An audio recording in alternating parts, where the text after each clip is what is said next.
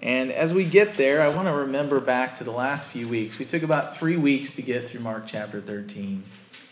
And as we studied Jesus' teaching from the Mount of Olives, it's called the Olivet Discourse, and it started with the disciples. They were looking at the temple, it was a magnificent structure.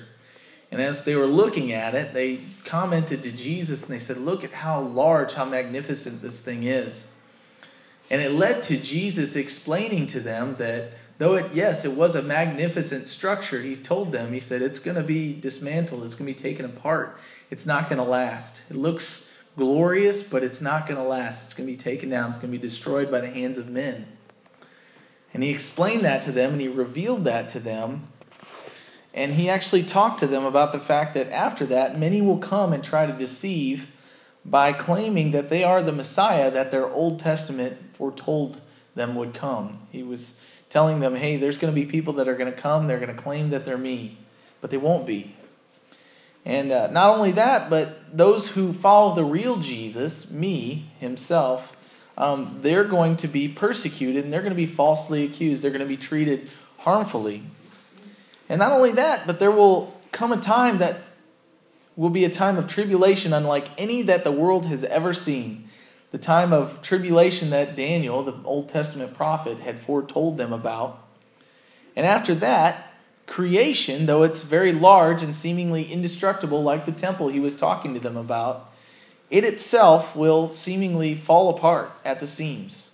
Uh, everything that seems to hold together that we can trust in or we think that we can trust in, it's going to give way. God's going to let go, and what we trust in is no longer going to be there. It's temporary. But what's cool about the things that are temporary giving up on us in this life is that they lead to us seeing the things that are not temporary, the things that are permanent, the things that hold true forever. God's word being the thing that, you know, he said, the grass withers, the flower fades, but the word of God will remain forever. That's Isaiah, the prophet, that said that. So these temporary things, these corruptible things that we all too often put our trust in, they'll fade away. But what is eternal, because of those things fading away, those that kind of sets the stage for what is eternal to be revealed. Jesus the Messiah, at his second coming, his return, will gather together his people from all over the globe and from the farthest reaches of heaven. Those who are in heaven and on earth will be gathered together to the Messiah. And Jesus told his disciples that since this would all take place, since it will all take place, he said, Watch and pray, be ready, because you do not know when the time is at hand. You don't know when this is going to take place. He said to his disciples, Because you don't know, always be ready. You know, it's kind of like when you tell your kids, hey, get all your chores done because I'm going to be home after work. Well, they know what time you're getting home, unless, of course, you're getting off work early. And if your, your kids are like me, when I was growing up, dad would leave a list of chores. He would say, Be ready because I'm going to be home. And then he would come home early, and I wouldn't be ready because I was like banking on him getting right off at 5 and me having a half an hour after that to get my chores done. Wait till the last minute, right? Jesus told his disciples, You don't know when I'm coming home so you need to be ready. Now we understand this, but for his disciples, this was kind of an odd thing for him to teach them. They might have been a bit confused. You see, Jesus had not even left once, he was still with them. So why is he telling them, hey, I'm going to come back? He's never left in the first place. Nor had he yet laid his life down. He was still with them. So why would the Son of Man need to return if he was still with them? This very question leads us into Mark chapter 14. Remember, Jesus has told them all these things because he's preparing them for what I would consider a very traumatic thing that's going to happen. All of a sudden, their leader is going to be betrayed into the hands, the government of man, and he's going to be put up on a cross and killed. He's going to be uh, put up to death, wrongfully accused because they called him a blasphemer. They're going to come up with all these weird things and say, well, he, he said he was going to tear down the temple, so we need to you know, we need to deal with him. He's, uh, he's going to be dealt with and they're going to put him to death. So, this is a traumatic experience that he knows is coming. So, he's preparing his disciples. He's saying, hey, it's going to happen. Be ready. And so, that time is closer than I think they even realized. So, he teaches them so that once he's gone, because he will be gone, they will be able to remember the things that he told them ahead of time. And in remembering what he told them, they will be able to find comfort. It's like he'll leave he's like, like he's leaving a note for them. But as they read the note, as they hear what he's saying, they're like, this doesn't make any sense. But after it all comes to pass, they're to say, wow, okay, so we'll have to remember back. He told us he was going to be betrayed, that he was going to be killed, and we kept denying the fact that that would even be possible. But now it's happened. What else did he tell us? And they could all kind of remind each other. Remember, he said this. Remember, he told us to do this. And so he's telling them all these things, even though they don't get it. And I think that's wonderful about the Lord because I think oftentimes we think when we come to the Lord, we need to know everything about him the first time that we sit down and read his word. But the reality is is if we knew everything about God the first time we sat down to try to just grasp what he's trying to teach us in his word, if we knew everything that was in his word, our heads would number 1 explode. And second of all, if he was easy enough to understand in our human minds the first time we we set foot in a church, then he wouldn't be a very big God. And the reality is, is that God is way beyond our understanding, yet he's condescended, he's come down in the form of man, and he's revealed the heart of God the Father to us through his very actions, through his words, through his deeds. And then he inspired men to write it down so that we could every day just spend a little bit of time kind of trying to soak it up. If we were like the best brawny or whatever uh, paper towel in the whole world and God was a puddle, we would dissolve in the middle of that puddle. We can't be the mo- we can't be an absorbent enough piece of material to soak up all of who God is. And so he doesn't say, hey, soak me all up at once. He says, soak a little bit of, of me each day. Don't be completely consumed by me, but rest in my presence. And as you do that, I'm going to teach you the things that you're able to receive right now. And the things that you don't understand, I'll help you understand them later. Just read them, just take them in.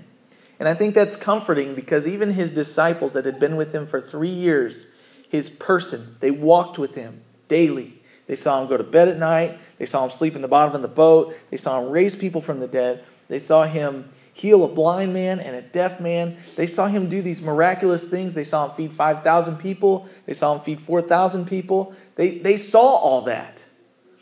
It's not like they, they forgot. I don't think you could forget those things. I just read about them and I can't forget about them. But they saw all that and yet they, they still didn't know what he was trying to teach them. So, how do we, as people that are 2,000 years later, think that we can just take it all in in one setting? It's too much to expect of ourselves. And God Himself, He doesn't expect that from us. He doesn't say that. He's, he's like a father, a good father with his children. He's, he just waits for them to kind of soak up what he's trying to teach them. And when they go, What'd you say to do again? He goes, and he tells us again graciously. He says, No, no, I told you to do it this way. And the cool thing is, is that God is willing to deal with us in our finite minds, even though He's infinite. So, as He tells them about these events beforehand, and He gives them time to try to grasp them, knowing that they won't anyway, he continues this week as he's on his walk to the cross. Remember, it's the last week of his life. And he's, he's stepping up and he's, and he's in this setting that we're going to describe here in Mark chapter 14, verse 1. It says, After two days it was Passover and the feast of unleavened bread, and the chief priests and the scribes sought, they looked, to see how they might take him by trickery and put him to death. But they said, Not during the feast, lest there be an uproar of the people. Now, as I read this, I, I remembered back to Mark chapter 12. I seem to remember that this wasn't the first time that these men had all kind of tried to conspire against Jesus. They had already said that they were going to try and, and get a hold of him so they could pretty much get him to shut up. They were tired of him um, rebelling against what they thought was the way to follow God, and so they wanted him to be quiet, and not only that, they were tired of him stealing their followers.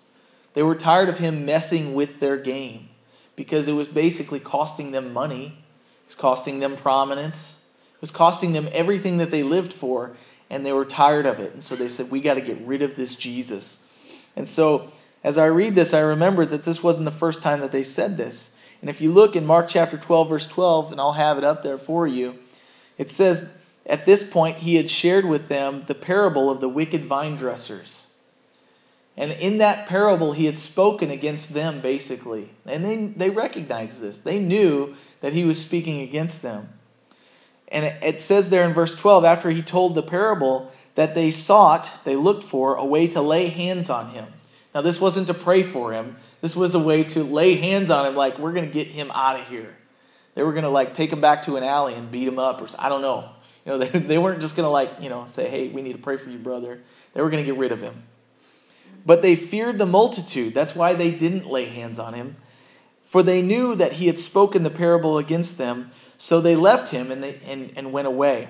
So Jesus said that I want to make a point here because oftentimes we think, well, I didn't do anything about it, so my thoughts didn't matter.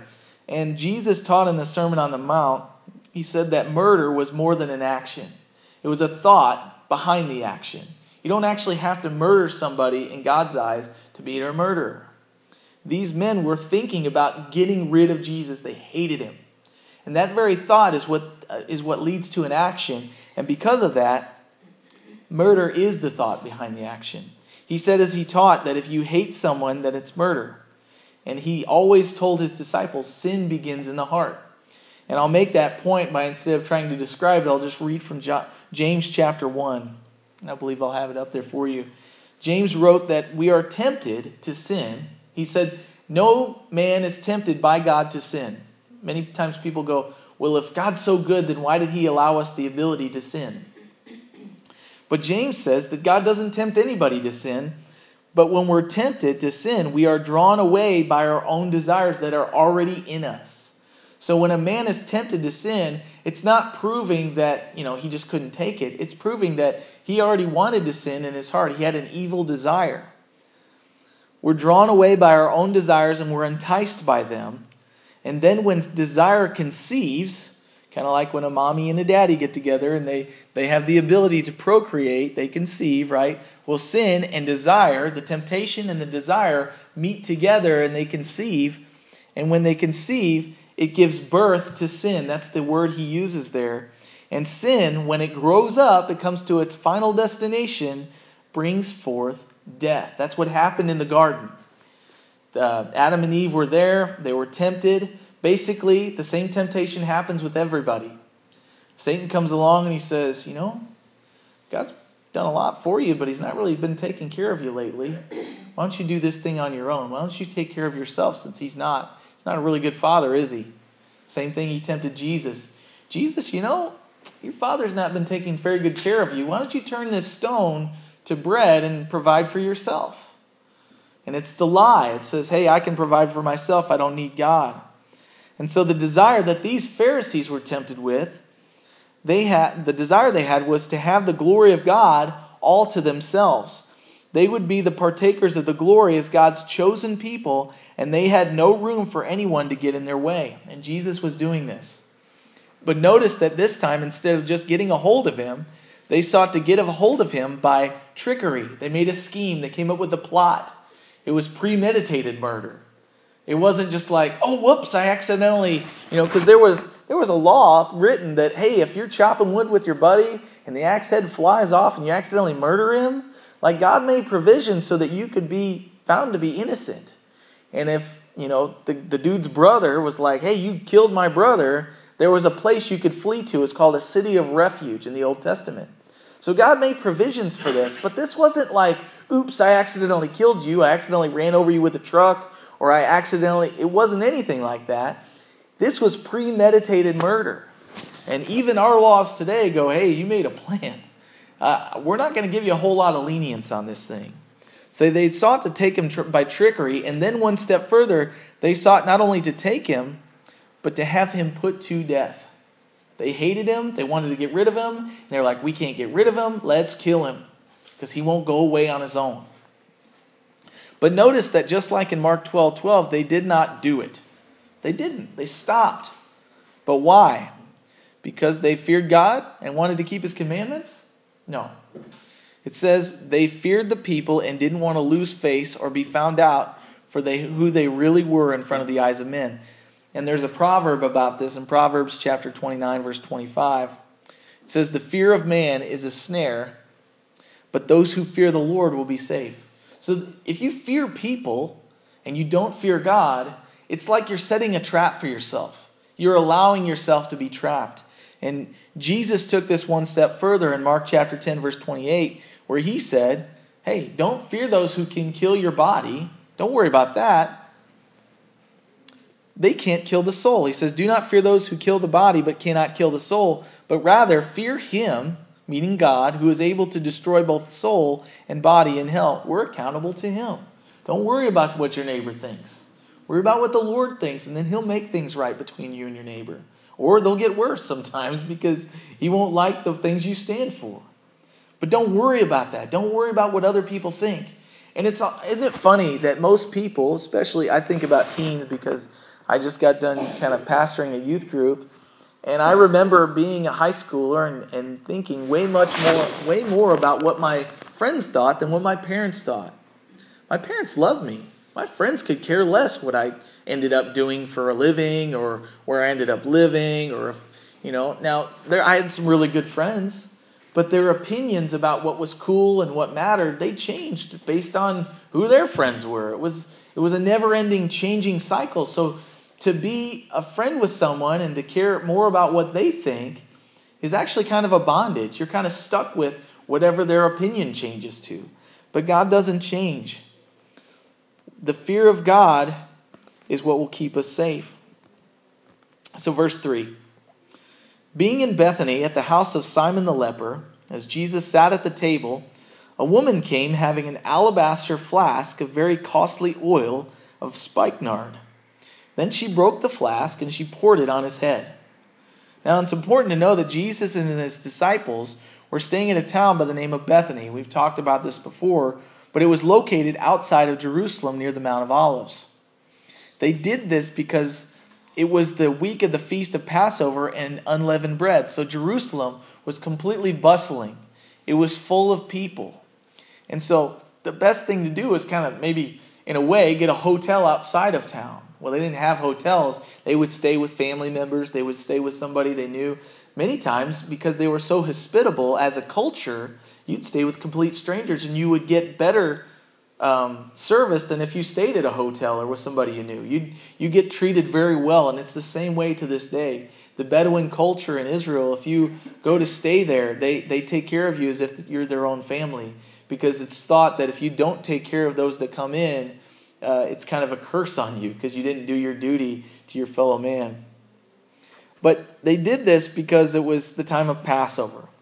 And it also just so happened that they had friends who lived in Bethany, so they stayed there. So during this time, they were at the house of Simon the leper, and as Jesus sat at the table, there was someone who came to see Jesus. Now we find out in John's gospel account that this was Mary of Bethany, who was the sister of Martha and Lazarus, who Jesus had raised from the dead. So this was somebody that he already had an acquaintance with. Anyway, so she but what I want to make a distinction of is there's another time when a woman comes and she takes oil and she anoints Jesus' feet. She pours it over his feet and she's so thankful that he's forgiven her sin that she, uh, I believe that this was the woman caught in adultery. And she came to Jesus later. She took oil and anointed his feet because in that day your feet would get very dirty in your sandals walking along the way. And she anointed his feet and then she washed them with her tears and with her hair which we think, oh, that's kind of gross. But she was just loving Jesus with what she had. She didn't have a rag. She didn't have much, she didn't have a bunch of soap. She didn't have any water. She was just weeping. She was so thankful. So she washed his feet with her tears in her hair. She was not worried about making a scene. But we find in John's gospel that this is actually Mary. And Mary, in today's passage, she brought with her a gift for Jesus but not just any gift, it was an alabaster flask of spikenard. Now, to us, this doesn't mean anything. We're just like, is that something you find in an antique store? What is that? What's a what's a, a flask of spikenard? Is that some sort of crazy root that you use for you know? I don't know. But what I read about was that um, spikenard was a spice and it was an ointment. It was used um, actually herbs and stuff like that, spices and ointments, were very costly and they were used as investments. You would purchase something like this, you'd save up your money, and you would buy it, and it would hold its value over a long period of time. So it was an investment. And uh, because it was small and you could move with it because you lived in tents and oftentimes dwellings, you'd have to move a lot. People would keep this, and it would be basically like a, uh, a long term investment, like a 401k. You know, many people today, they'll take their money, they take a small percentage, they'll put it into a fund or an investment of some sort, and then that's kind of, they set it aside as a nest egg for retirement. Well, this is what she had. It was spikenard. And we're like, wow, you know, why would you keep ointment?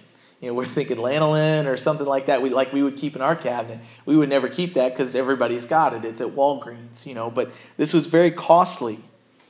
Now, one man that I read about, his name was Pliny the Elder. He was from the first century, and he made a comment on this passage saying that the best ointments are preserved in alabaster. I don't know exactly what alabaster is. I think it's a material, and it was kind of like glass. You could see through it. But the alabaster points to the value of the perfume, and it being identified as nard suggests that it was a family heirloom that was passed on from one generation to another. So it was a, an investment that they had not used for a long time. They were like, hey, we didn't need this. Let's give it to our kids. And so it was something that had meant not only a lot to her, but to her family line. So the main point is that this was quite an extravagant display of devotion to Jesus. Another thing to notice is that the flask was like a small bottle and it had a thin neck. It didn't have cork, didn't have like a screwed top on the top. It was basically the only way to open it was to break the neck of the bottle. So you can't seal it again. It wasn't like Ziploc or Tupperware. It was something that when you opened it, it's opened. You, you got to use it at some point very soon because it would go bad. And so once it's open, there's no way to seal it back. Now, Mark's wording indicates that she didn't just pour a little on him. And in that culture, it would have been customary in that day to put a dab of oil on the head of your guests. It was a way of just blessing them. To put oil on their head was kind of like a way of, you know, like you go into some fancy restaurants, they'll have, um, they'll have like hand wash or they'll have perfume or deodorant or something where you can freshen up. Well, they would give you, a, they would give you a dab of oil on your head when you walked in the home, just to bless you. And uh, they would do that when you arrived at their house. But she, she lavishly, in an, an overwhelming way, she anoints him with this oil. She poured the entire contents of the bottle on Jesus' head. Now, think about if what would happen today if somebody would walk in their house and they're like, hey, just a second. And they go back to the back room, they break this bottle, and you're like, what are they doing? And they dumped a bunch of oil on your head. You'd be like, what in the world? Are we on Nickelodeon where they're just pouring the stuff on your head as a joke? And you feel like you were the, the victim of a practical joke. But in that culture, who would they anoint? They would anoint kings. This was something very specific. She was symbolically anointing him, saying, No, this Jesus, he's not just some house guest. He's the King of Kings. He, she recognized who he was. And if you think about it, he had just less than a week before this, he had just rode into Jerusalem like a king would on a horse or on a, uh, a donkey. But no one anointed him, not even his disciples that he had been telling, Look, I'm, I'm him. I'm the one that was supposed to come. But Mary, however, understood what must be done when a king had arrived. She anointed him. Now, another thing you might notice is that this was her personal act of worship. This is how she worshiped Jesus. Now, we oftentimes think, oh, I can worship Jesus in any way I want. Well, he's to be worshiped in spirit and in truth, but oftentimes he gives us things and and he calls for us to give him things and but jesus never forces anybody to give him anything he doesn't say you have to come and follow me. He says i love you. What are you going to do about it? And mary here she shows her personal devotion to jesus and uh, and it was done by her. No one else did it for her. She alone could give this gift to jesus. She gave something to him that cost her very much. King david um, was in a hard circumstance and he had sinned against God and and he came up to this mountain and there was this plague happening because of something that he had done specifically and the Lord gave him an option on on what you know he could uh, basically the Lord stopped the punishment because uh, David repented and at that time he was going to make an an offering of worship to the Lord. He had it in his heart. He's like, Lord, thank you for forgiving me. Thank you for letting up on this punishment I was receiving. I want to worship you. And so he, he ended up on this place called a threshing floor, and it was this farmer's farm, basically, where the angel of the Lord met with him and, and explained to him that the plague was over and he was to worship there. And so he was going to set up an altar. He was going to make a sacrifice to God right on that hill. And he was going to build a temple there for God. And so he decided he was going to do this. And what happened was, as he decided he was going to do that, he talked to the person that owned the property. He said, Hey, I would like to purchase this ground from you because this is a site where I want to remember that God forgave me and I want to set up the temple of God here. And it's the temple we're talking about that's in Jerusalem, uh, the site now. But back in that day, it was just farmland. And so he said, I'd like to purchase this from you. And, and the guy, of course, he's talking to his king and he says, You don't have to purchase it, I'll just give it to you. You're, you're King David, you're, you're our leader. I mean, you just came to my house. You can have whatever you want. And King David said, I will not give to the Lord, I will not set up a temple on ground that didn't cost me anything. You don't have to give it to me. I want to purchase it because when I give it to God, it's going to be something that, that costs me something. And that's what she's doing here. She's, she's taking what costs her something and she's worshiping God with it. Now, we can do this in many ways. Sometimes we do it um, by our time. Time is very expensive, isn't it? We only have so much. It's one of the things that's not renewable. Once it's gone, it's gone. So to come to to worship God at church or wherever you know you gather as a as a church, that's something that God sees as a sacrifice. It's what we worship Him with. We give Him our time. We can give Him our talents. We can give Him our abilities. We can give Him our money, whatever it might be. It doesn't have to be something specific. It can be just the way we worship Him. It can be how we talk. We can submit our language, how we speak to other people to God. It's an act of worship. Everything that we do can be worship to Him, but it always costs us something. And so she here is worshiping Him, but she didn't do it in order to be seen by anyone. She didn't ask the disciples, hey, what do you think about the way I just worshiped Jesus? She came in and she did it, and it was done. Instead, she just did what she felt needed to be done, and she left it at that. And I think it's oftentimes funny that we think that we need to do it a certain way, and God's just like, hey, what do you got? I'll take it. Worship me. And and verse 4 says, But there were some who were indignant among themselves, and they said, Why was this fragrant oil wasted?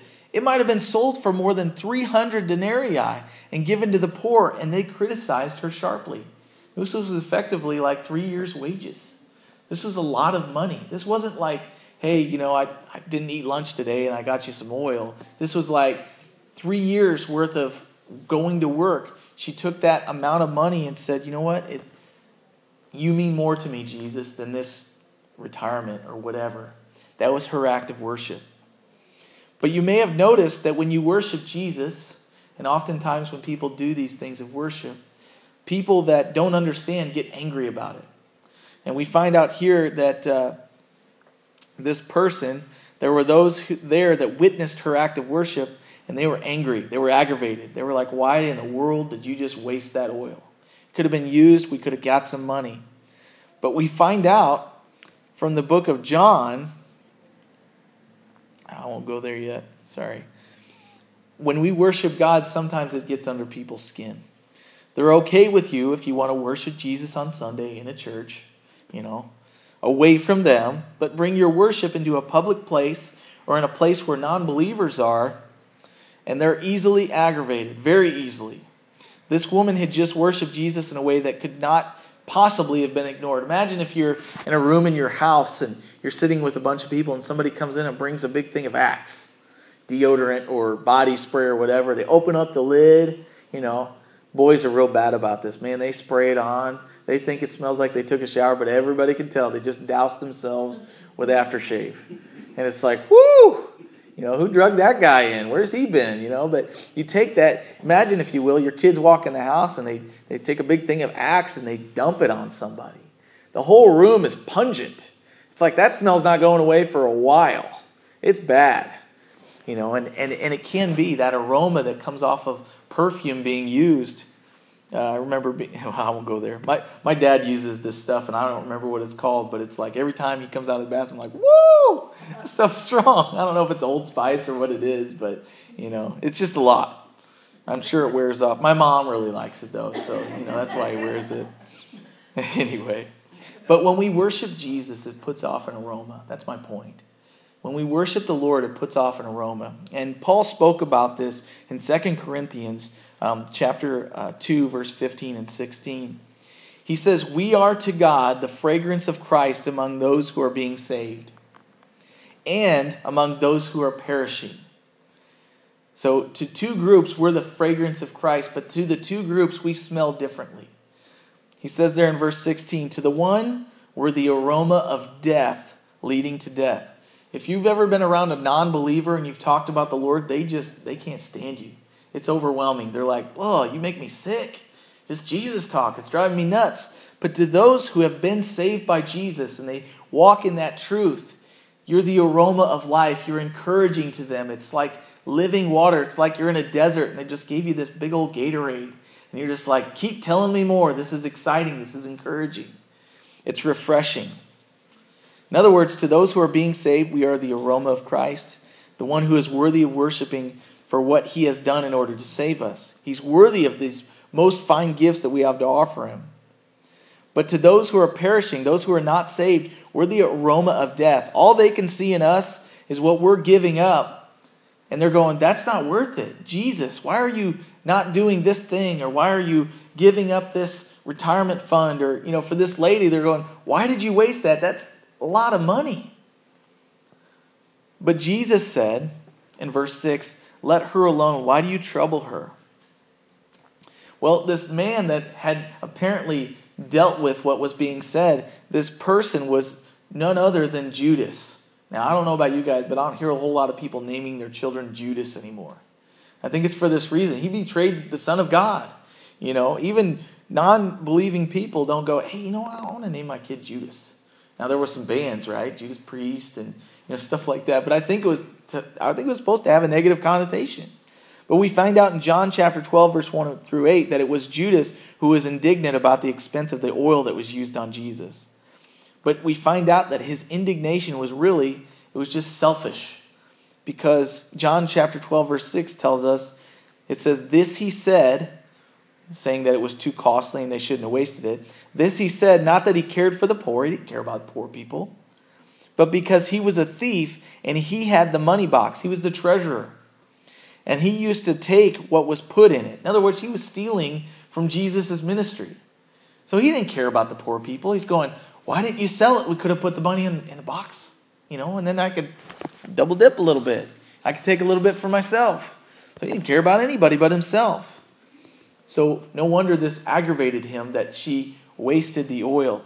But Jesus said to her in verse 6, to them in verse 6, he says, Let her alone. Leave her alone. Why do you trouble her? She has done a good work for me. For you have the poor with you always, and whenever you wish, you may do them good, but me you do not have always. Now, a lot of people take offense to this. Jesus isn't saying don't help poor people. He's not saying don't reach out to the, the people that are that don't have. If you have and you have the opportunity to, to bless somebody, do it. Do it in the name of Jesus. They might get saved because of it. But what he's saying is, I'm only going to be here a short time. She's done a good thing. She hasn't wasted it. She recognizes who I am. No one else does, but she gets it. She's worshiping me. And Jesus never says, Don't worship me. Never once does he say, Don't worship me. Now, many people he said, Hey, don't tell anybody yet because it's not my time to die yet. But he, he never says, Don't worship me. If you ever notice in, in the Old Testament and the New Testament, there are a couple figures that say, Hey, don't bow down to me. And it's usually angels. Don't worship angels.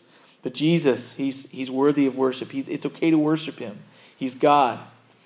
Verse 8 says, She has done what she could. She has come beforehand to anoint my body for burial. Assuredly, I say to you, wherever this gospel is preached in the whole world, what this woman has done will also be told as a memorial to her. We're proof positive. We're reading this message. This woman, Mary, she's done a good thing. We get to learn from her example. You can't be too lavish in the way that you worship the Lord. You can't give too much. And if He wants to, you to give more, He'll provide for that. He wants us to be good stewards of what He's given. But it's interesting to see the difference between Judas, who gets aggravated, and Mary, who's should be the one that's aggravated. She's the one that's poured out. She's the one that's worshiped.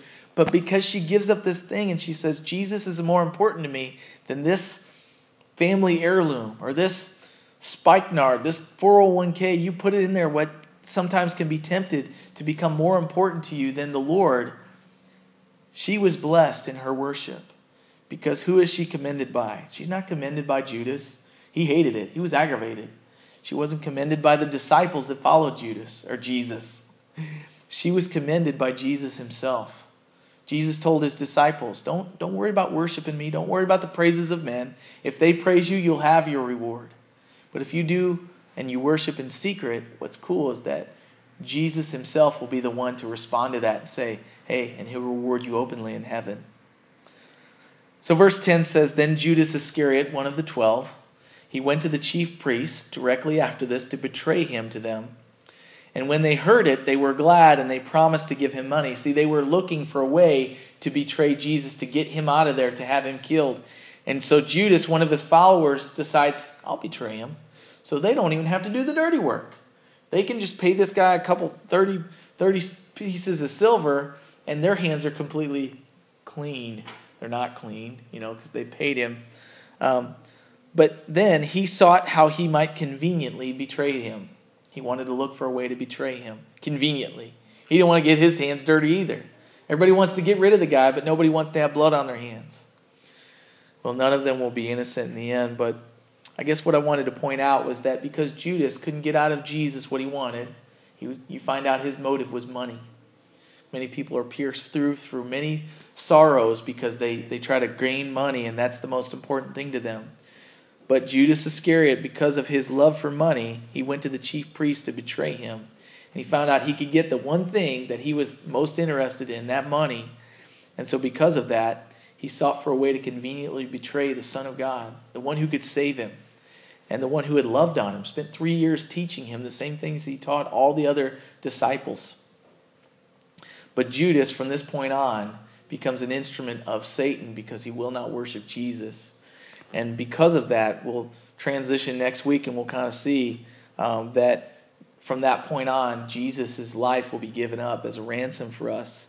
It had to happen, but man, I wouldn't want to be the instrument that gets used to betray the Son of God. But look at Mary and see her example and be encouraged. Worship the Lord as he see as he leads you and learn of him. But as he gives you the opportunities, give all, all the praise to him, even in your workplaces. Some people are going to be completely put off, but there's going to be one person in there that's going to go, wow, they actually have a relationship with God. That's that's refreshing. I, I've been looking for that. Especially during the holiday season. There's many people going through depression because of family things, because they don't have enough money to buy enough stuff and because of all these other things that don't really matter. Jesus Christ is the reason that we celebrate this holiday, hopefully. And as we do that, what you'll find is you'll find joy and peace, even if you don't have any of the other stuff. This woman had this big, huge thing of spikenard, which everybody else saw as important, and she couldn't wait to pour it on Jesus. She couldn't wait to get rid of that thing because then she would have Jesus and she'd be able to go, Look, I don't have an inheritance in this world, but I've got a a heavenly inheritance. That's where my hope is, that's where my trust is. So, Father, thank you so much that you are worthy of more than any riches that this world can offer. Thank you that your servants worship you in spirit and in truth, and you don't ask anything of them other than what you've already given them. You know, I think it's kind of cool. We can be MacGyver. We can see all the things that you've already given us and our talents, our time, our service, uh, sometimes just a, a worship song as we're driving to work. All you're asking is that we love you with all our heart, with all our soul, with our mind, with all of our strength, and love our neighbor as ourself. And by that, you are seen through us. People see that we don't worship money. We don't serve another master, but we love you, and we thank you that you were willing to give it all up so that we could have fellowship, so we could have peace and joy in the Holy Spirit with you. And so, Lord, as we celebrate Christmas and as we come towards that day, Lord, make our focal point Jesus Christ. Help us to tell maybe even one person, hey, you know, I know you're good, I know you're down right now, but but you can have Jesus if you have nothing else. And that's really the most expensive gift that you can offer someone. And yet we don't have to pay for it, Lord. Thank you that you gave freely to all who would receive. Lord, may we be looking for those who are willing to receive and may we tell them the truth. And may the truth set those people free from depression, from anxiety. Lord, may they find hope and peace in your Son. Father, I thank you for all that you've done, and I thank you for this evening to worship you. Pray that you be with us as we sing this one more song. In Jesus' name.